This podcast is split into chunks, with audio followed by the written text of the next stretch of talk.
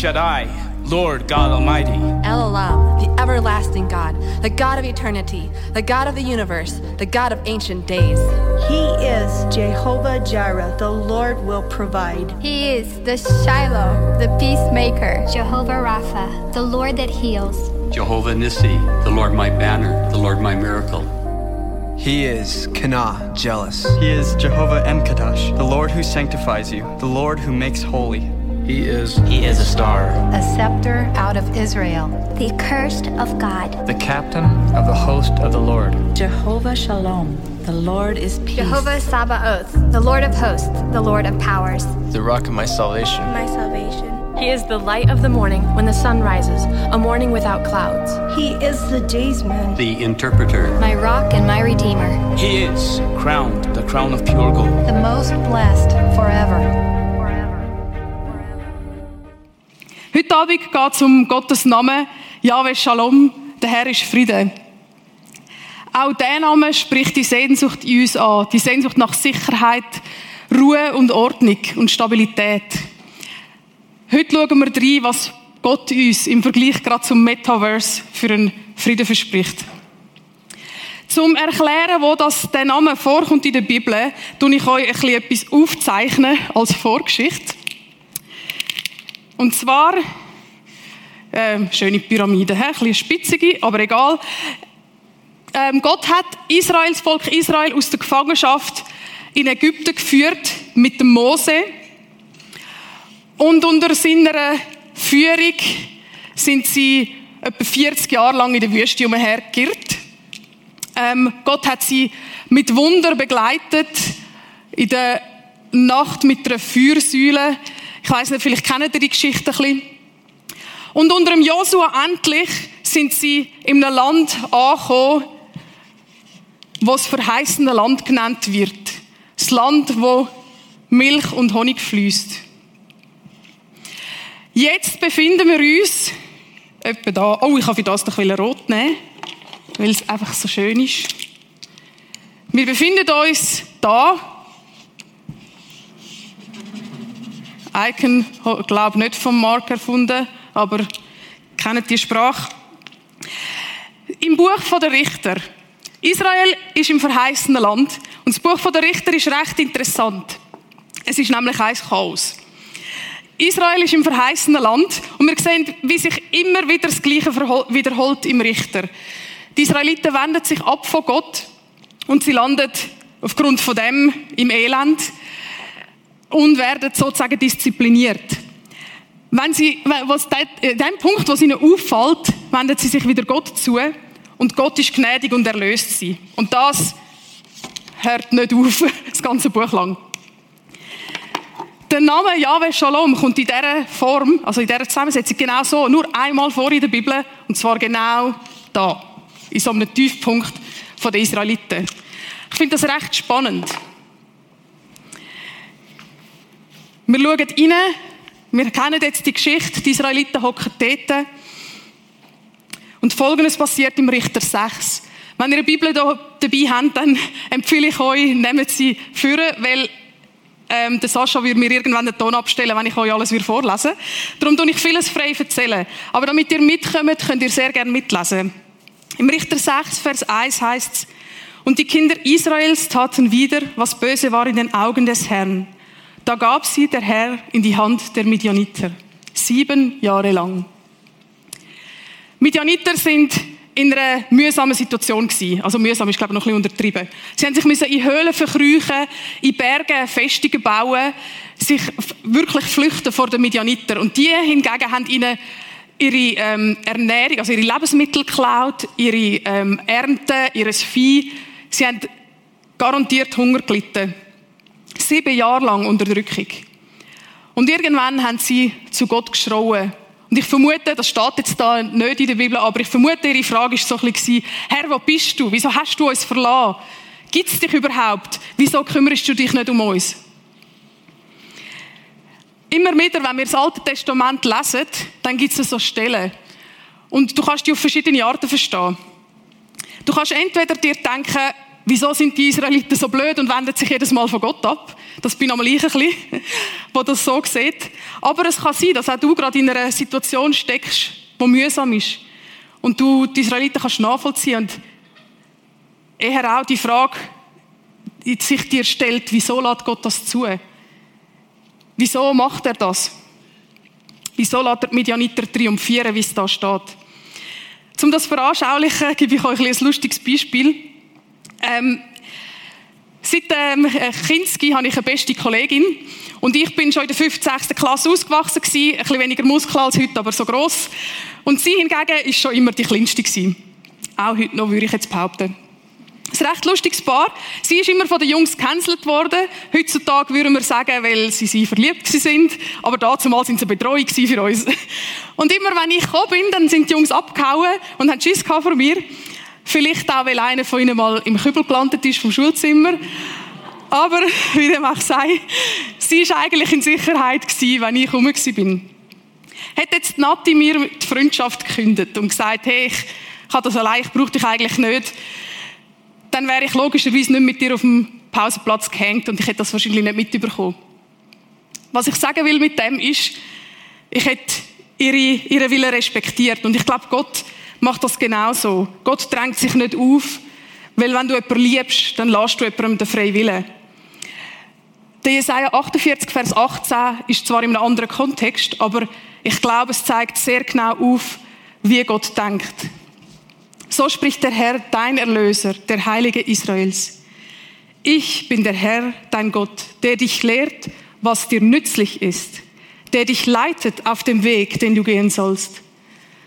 O, dass du doch auf meine Gebote geachtet hättest, dann wäre dein Friede wie ein Wasserstrom gewesen und deine Gerechtigkeit wie Meereswellen. Ich glaube, Gott leidet, weil er hat ihnen doch gesagt, was ihnen gut tät. Er hat ihnen die Gebote gegeben, die zehn Gebote, dazu mal bei Mose, wo ihnen zum Besten würden dienen. Wenn wir Gebot hören, denken wir oftmals uh, Verbot anstatt Gebot. Es sind viel mehr Richtlinien, wo für unser, wo unser Innere, unsere Beziehungen und sogar Politik und das Zusammenleben würden in Ordnung bringen. Das heißt, es ist nur logisch, dass aus dem Frieden entsteht, also Gehorsam bringt Frieden und Ungehorsam zerstört Frieden. Wo Gott die Gebot gegeben hat, hat er nicht nur gesagt, wie, das wäre das, was ihr machen solltet, sondern er hat ihnen gesagt, hey, wenn ihr die befolgt, dann dient es zu eurem Besten und ihr werdet Frieden haben. Er hat ihnen aber auch gesagt, wenn ihr die nicht befolgt, dann werden Konsequenzen von euren Handlungen leider nicht so gut rauskommen. Israel hockt also im verheißten Land wo Milch und Honig fließt, aber sie werden unterdrückt. In dieser Situation hockt auch der Gideon, einer von diesen Israeliten. Wir lesen weiter ab dem ähm, Richter 6, Vers 12. Er ist am Weizendreschen im Keller, in dieser Zeit versteckt Essen vor den Midianiter und plötzlich erscheint ihm ein Engel, wo ihm sagt, der Herr ist mit dir, du tapferer Held. Der Gideon denkt sich, merci. Überhaupt nicht. Wenn ihr gerade die Bibel offen habt, dann merkt ihr, der Gideon denkt sich, was? Wie bitte? Was willst du? Gott mit uns. Wir hocken in dieser Situation. Wir sind so am Tiefpunkt. Gott ist doch nicht mit uns. Wo sind all Wunder, wo unsere Väter davon erzählt haben, wo sie gesagt hat, Gott hat uns aus Ägypten geführt? Er hat uns doch verlassen. So denkt er. Der Engel lässt sich nicht beirren und antwortet, geh hin in deiner Kraft. Rette Israel aus der Hand der Midianiter. Habe ich dich nicht geschickt? Und der Gideon sagt, ähm, was soll ich machen? Wie soll ich das machen? Meine Sippe ist die, geringste im Stamm von Manasse, im Stamm, dem Stamm, wo er kommt aus Israel. Und ich bin der kleinste im Haus von meinem Vater. Ich bin alles andere als ein tapferer Held, denkt er sich. Der Engel sagt, weil ich mit dir sein werde, wirst du Midianiter schlagen wie ein einziger Mann. Der Gideon ist noch nicht überzeugt und wie jeder vernünftige Mensch zu dem, oder zu, ich sag mal, Zeitpunkt in unserem Leben, verlangt er Gott nach einem Zeichen, dass wirklich er es ist, der mit ihm redet. Ich finde die Situation bis dahin schon recht lustig. Ähm, wie gesagt, das wären ewig lange Verse, darum langt hoffentlich das für euch oder eure Bibel ja habt. Der Gideon versteckt sich aktuell vor seinen Finden. Das heißt, er hat Schiss. Er hinterfragt Gott, er glaubt gar nicht an Gott, er hat kein Vertrauen. Und er sieht sich selber als kleinste und geringste, als nutzlos. Er hat null Selbstbewusstsein. Gott hingegen, von diversen Israeliten, die er sich aussuchen konnte, sucht genau ihn. Und ich glaube, es liegt daran, weil Gideon weiß, ohne Gott bin ich nichts. Ohne Gott würde ich es nicht schaffen. Er sieht ein Potenzial. Du tapferer Held. Ich glaube, das ist nicht so mein Foppen, sondern weil Gott schon etwas sieht, wo der Gideon nicht mal erahnen würde, dass er das in sich trägt. Und Gott lädt sich auf ihn ein, weil er macht das Beweisspiel mit und lädt den Gideon immer das Essen zubereiten. Der Gideon geht, bereitet das Essen zu und wenn er wieder kommt, streckt der Engel seinen Stab über dem Essen aus und in dem Moment kommt Feuer und verbrennt das Essen und der Engel verschwindet. Der Engel kommt natürlich wieder und der Gideon erkennt, dass er gerade die Gegenwart von Gott erlebt hat, dass er den Engel von, von Gott von Angesicht zu Angesicht gesehen hat. Und in dem Moment fürchtet er um sein Leben. Weil wenn ihr geschichtlich kennt, im Mose, all die Gesetze und die Opfergaben, die sie haben müssen bringen, damit sie können in die Stiftshütte Gegenwart von Gott kommen, haben dazu gedient, dass sie nicht haben müssen sterben, weil Gott so heilig ist. Darum hat der Gideon so Schiss. Und im Vers 6, Vers 23 heißt es, aber der Herr sprach zu ihm, Friede sei mit dir. Fürchte dich nicht, du wirst nicht sterben. Und da erkannte Gideon etwas. Gideon baute dem Herrn dort einen Altar und nannte ihn Yahweh Shalom. Der Herr ist Friede. Zmitzt drin erkennt er Gottes Friede. Er hat eine Begegnung mit Gott und hat den Frieden gespürt. Was ist der Friede, wo die Bibel uns davon erzählt? Shalom ist wie so viele hebräische Wörter, kann man die nicht so in einem Wort übersetzen. Frieden kann nämlich schon für uns jetzt eine verschiedene Bedeutung haben. Shalom meint etwas ganzheitliches, etwas komplettes. Es spricht eine Vollständigkeit an, eine Zufriedenheit, Erfüllung, Harmonie, Balance, würden wir heute sagen. Es meint das Komplette. Es ist mehr, als dass du dich nur gut fühlst oder glücklich bist. Es ist mehr, als dich in einem Metaverse verkrüchen, irgendwie abstellen und abkapseln und die Realität ausblenden. Und es ist auch nicht eine Ruhe allein, weil Ruhe kann auch Waffenstillstand sein. Und Waffenstillstand, Kalter Krieg, ist nicht wirklich Frieden gewesen, oder?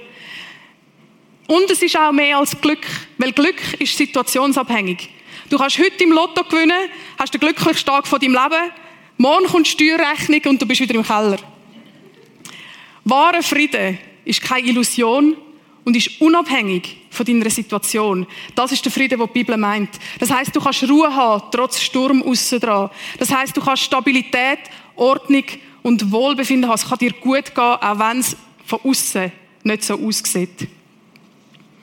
Es gibt so viele Stellen im Alten und im Neuen Testament, die auf Gottes Frieden ansprechen und ich habe mich sehr reduzieren Aber Jesus selber sagt im Johannes 16, Vers 33 von sich, dies habe ich zu euch geredet, damit ihr in mir Frieden habt.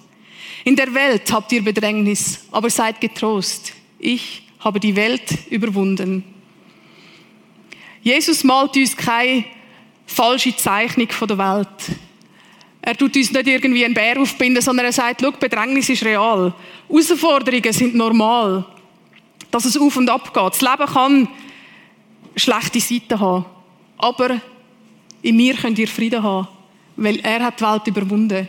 Wenn Jesus die Welt überwunden hat, dann hat er auch unsere Situationen überwunden. Und das heißt, wenn wir in ihm Frieden haben können, wir in ihm die Situationen überwinden. Du kannst deinen Job verlieren, deine Beziehungen können kaputt gehen. Du kannst sogar deine körperliche Freiheit verlieren. Der Paulus erlebt im Gefängnis Gottes Frieden und singt ihm Lieder. Das ist möglich. Du kannst deine Gesundheit, deine Gesundheit kann sich verschlechtern. Du kannst ja, wir wissen ja nie, was zum Beispiel im Moment gerade mit der Politik passiert, oder? Es kann sich unsere, unser ganzes Weltbild oder unser Weltgeschehen kann sich verändern und wir können es nicht beeinflussen. Aber trotzdem können wir Frieden haben durch Jesus. Shalom, wie die Bibel, wie die Bibel meint, heißt, Gott hat gesiegt. Gott hat gesiegt über das Drama in unserem Leben.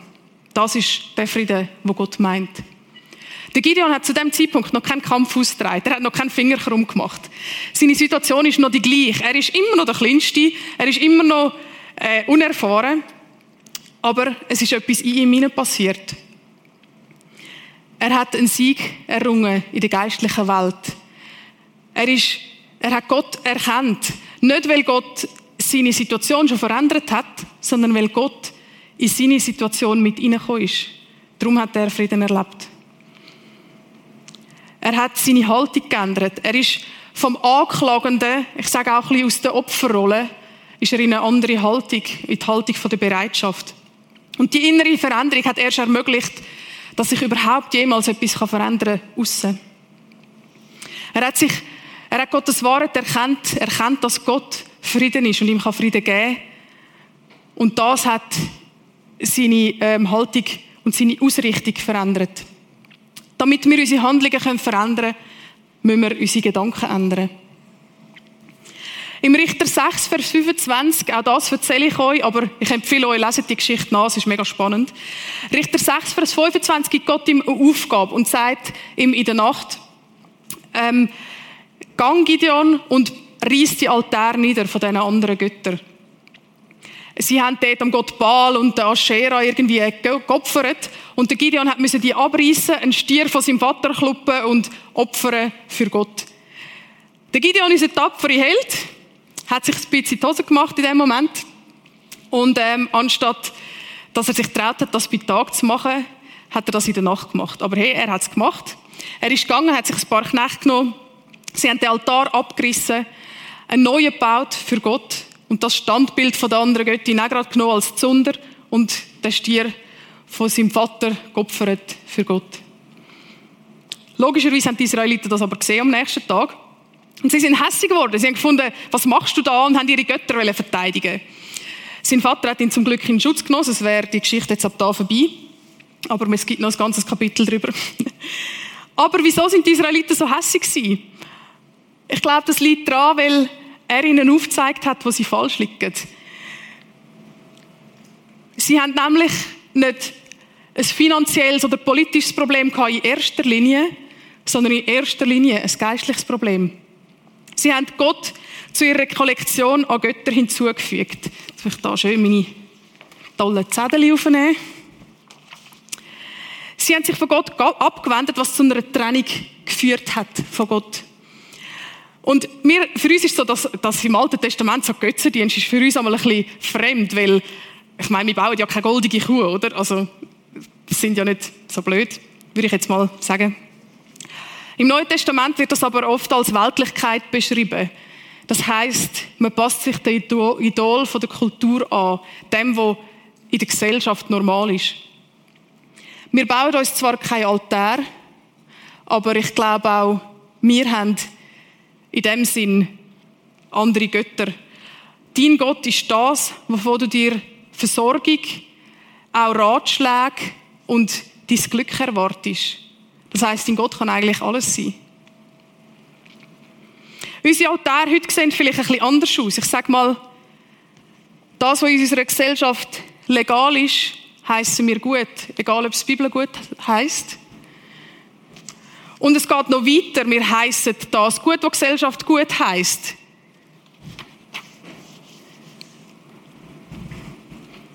Wenn das Umfeld in Ordnung findet, ist es doch in Ordnung. Wir übernehmen Wert von unserer Gesellschaft. Das hat auch wieder mit dem Thema zu tun. Aber ich möchte, weil mir das ein Anliegen ist, da ein einen Schwerpunkt drauf legen. Ist es wirklich gut, nur weil das Gesetz sagt, es ist gut, also jetzt politisch unser Land. Ist es wirklich gut, wenn deine Freunde meinen, es ist gut? Und einer der grössten Götter, selbstverständlich, bin ich. Ich habe oft ähm, Yoga mitgemacht, weil ich gratis Lektion machen von der Trainerin. Und ich habe immer wieder feststellen, hey, dort geht es so fest darum, dass alles ich aus mir kann. Dass du dein Frieden bist. Vor allem bei Frauen, sorry, aber dort sind Frauen Göttinnen, Männer keine Ahnung, ich habe das Gefühl, die kommen da mal gar nicht vor. ich weiss nicht, aber ja, wirklich so komisch und es ist ein bisschen, du müsstest deinen ganzen Frieden aus dir selber haben. Und was ich erlebe ist, der Joel und ich, die beide selbstständig sind, wenn wir uns fragen, hey, ähm, haben wir genug Aufträge, können wir, können wir Lohn zahlen, dann kann ich mir keinen Frieden geben. Dann ist der Moment, wo der Joel und ich zusammenkommen und sagen, hey, weißt du was, wir müssen beten, wir haben keine Ahnung, wir geben es Gott her. Weil ich finde in mir keinen Frieden. Ich werde nervös. Und dann gibt es die Befriedigung, ich sage jetzt das so, das ist alles, was wir uns flüchten in einen kurzfristigen Frieden.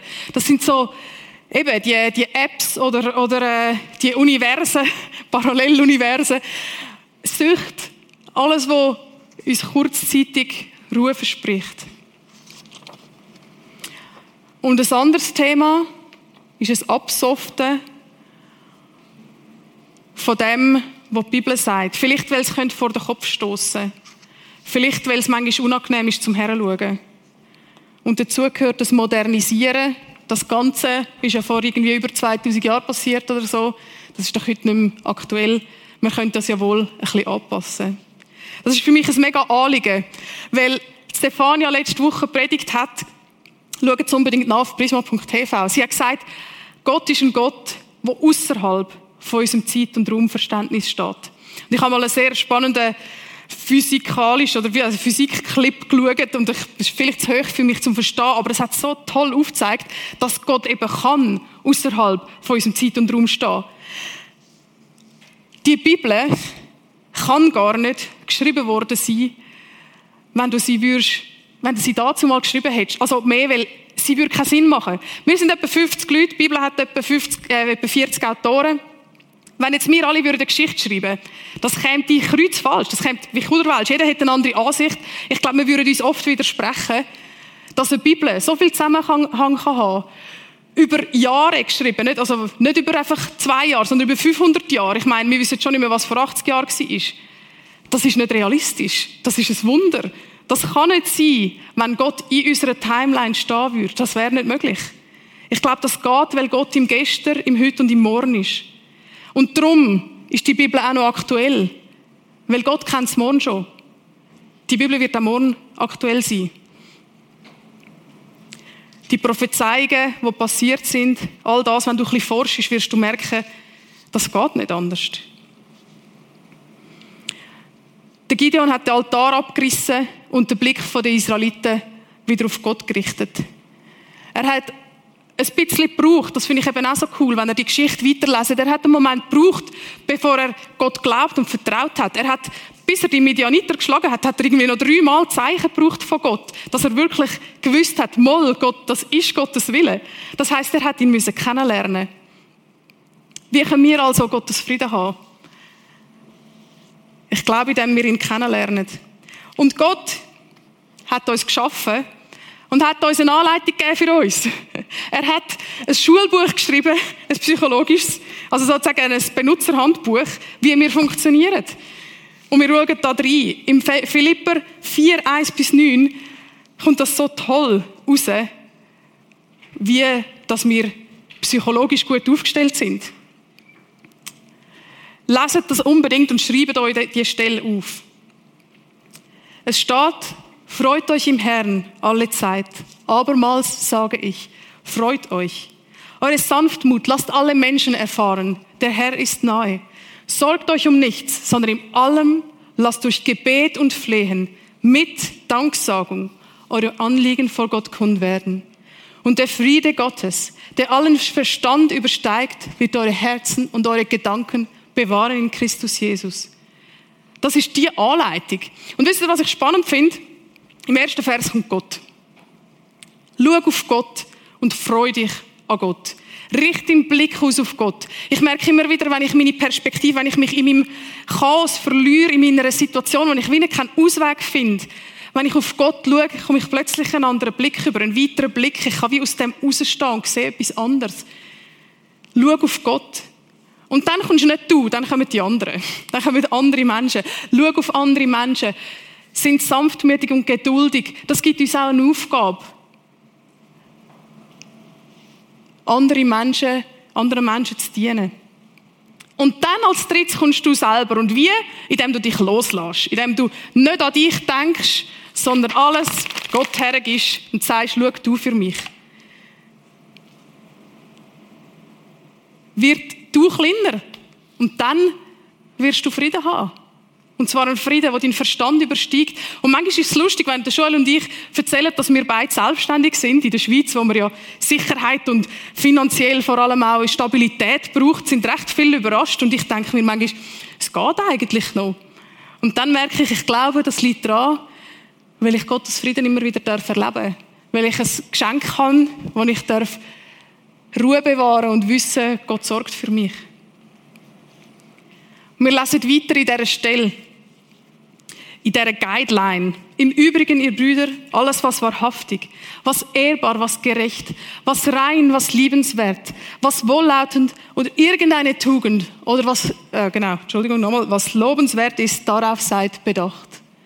Was ihr auch gelernt und empfangen und gehört und an mir gesehen habt, das tut. Und der Gott des Friedens wird mit euch sein.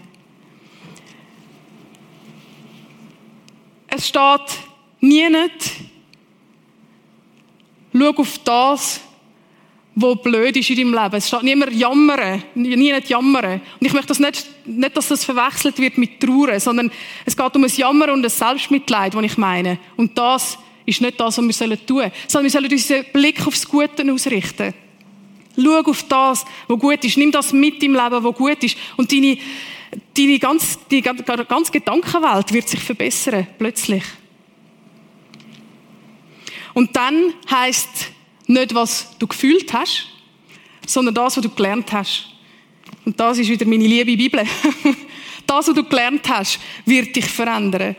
Weil an das wirst du dich erinnern. Wir können Jesus sehen, sozusagen, in diesen Geschichten, die da drin sind. Wir können hören, wir können lernen. Es heißt auch nachforschen, was wirklich gemeint ist. Es heißt, auch wenn uns etwas vor den Kopf stößt, bleibe ich dabei und frage, wenn ich nicht rauskomme. Es heißt, ich bohre und ich schaue hin, dann, wenn es unangenehm wird, dann, wenn ich merke, es betrifft mich. Ich bin ehrlich mit mir selber. Handelt, das tünd und der Gott vom Frieden wird mit euch sein. Und ich habe bei verschiedensten Versen, die ich gefunden habe für die Predigt, immer wieder das Gleiche entdeckt. Unsere, unsere Handlung, unser Ausrichten auf Gott ist abhängig davon, ob wir Gottes Frieden haben oder nicht. Und was ich erlebe und was auch Gottes Frieden immer wieder verspricht, ist, dass es Ordnung schafft in deinem Inneren, in deinen Beziehungen und in deinem ganzen Umfeld. Diese Stelle wird dein Leben verändern, wenn du dein Leben danach ausrichtest. Ich habe zum Schluss noch Fragen für dich. Für das habt ihr einen Zettel auf dem Stuhl. Und ich möchte, dass du das erste aufschreibst, wo dir in den Sinn kommt und wo positiv ist. Weil, wie wir gerade gelesen haben, sollen wir über das nachdenken. Bist du parat für den geistigen Sieg? Frag Gott, anstatt, wie kannst du das zulassen? Frag ihn, was ist dein Wille für mein Leben, Herr? Frag ihn das jetzt.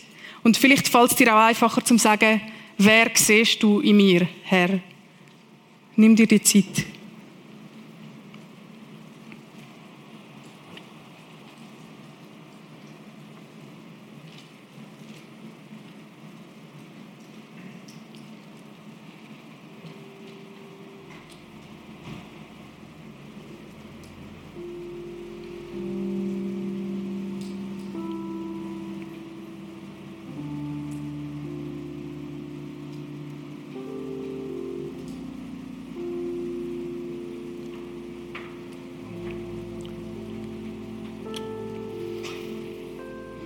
Nimm das Erste und wenn es positiv ist, dann denk darüber nach.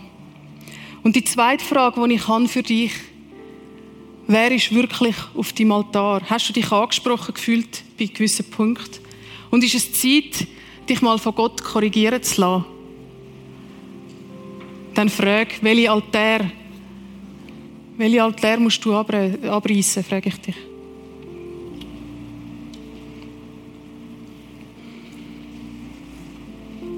Darf Gott wieder an erster Stelle sein in deinem Leben?